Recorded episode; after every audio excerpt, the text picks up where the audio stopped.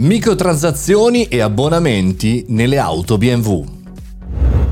Buongiorno e bentornati al Caffettino Podcast, sono Mario Moroni e come ogni giorno da lunedì al sabato vi aggiorno su tutte le news tech nel mondo e cerco di farci qualche ragionamento per noi professionisti, imprenditori e perché no studenti. Oggi parliamo di BMW e di una notizia che vado a recuperare da The Verge che parla di abbonamenti per i sedili riscaldati e non soltanto, fatte per microtransazioni. Perché ve ne parlo? Perché chiaramente questo mondo, il mondo del digitale, il mondo delle microtransazioni, è sempre vicino a quello che accade sul mondo gaming, per esempio, no? Vado a prendermi la mia skin, il mio diciamo tutone, i miei colori, le mie cose in più per giocare, ma da poco questa cosa sta entrando in tutti i business, per esempio con l'automotive. BMW ha lanciato questo progetto un po' in sordina nel 2020. Ma perché ve ne parlo oggi? Sembrava all'inizio una sperimentazione del tutto casuale, anche un po' diciamo così provocatoria, e piano piano si stanno aggiungendo delle country e dei servizi. E quindi sta per arrivare negli Stati Uniti e i consumatori americani si chiedono perché. Perché? Perché chiaramente cambia il modello di business.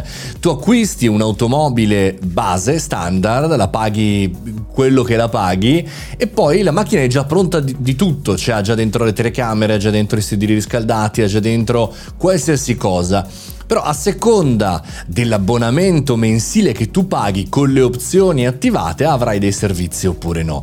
Cambia totalmente il modello di business perché probabilmente l'intenzione di, delle aziende come BMW è di vendere un modello di auto e di vendere invece la subscription come valore. Mi piaceva farvi notare in questo 2022 eh, questa simmetria pazzesca del mondo del gaming e in questo caso nel mondo dell'automotive che in realtà eh, viene vista come una sorta di disparità, come diciamo anche come dire per fare più quattrini. In effetti Una volta l'automobile era, diciamo, uno status symbol, avere una macchina grande, una lussuosa, un certo standing, ti permetteva di accedere addirittura ad alcuni tavoli di discussione o a fare bella figura con il potenziale partner. Oggi invece è diventata più che una commodity, un utilizzo, diciamo così, quasi senior, no? Cioè quasi d'anziani mi verrebbe da dire, a meno che chiaramente si parli di automobili da collezione o per i particolari eh, utilizzi. E quindi questo, questo, modello di business è molto interessante, lo vedremo probabilmente anche in altre situazioni che oggi eh, vediamo come diciamo commodities a nostra volta, per esempio gli smartphone, perché ci sono tantissimi modelli e invece perché non ci può essere un unico modello di iPhone con l'abbonamento che ti sblocca i 250 giga o il tera o quella funzionalità. Mi piacerebbe eh, risentire questo podcast fra 4-5 anni e scoprire uno se ci sono ancora gli smartphone e due se anche quei modelli di business come questo di BMW e dell'automotive sono veramente cambiati.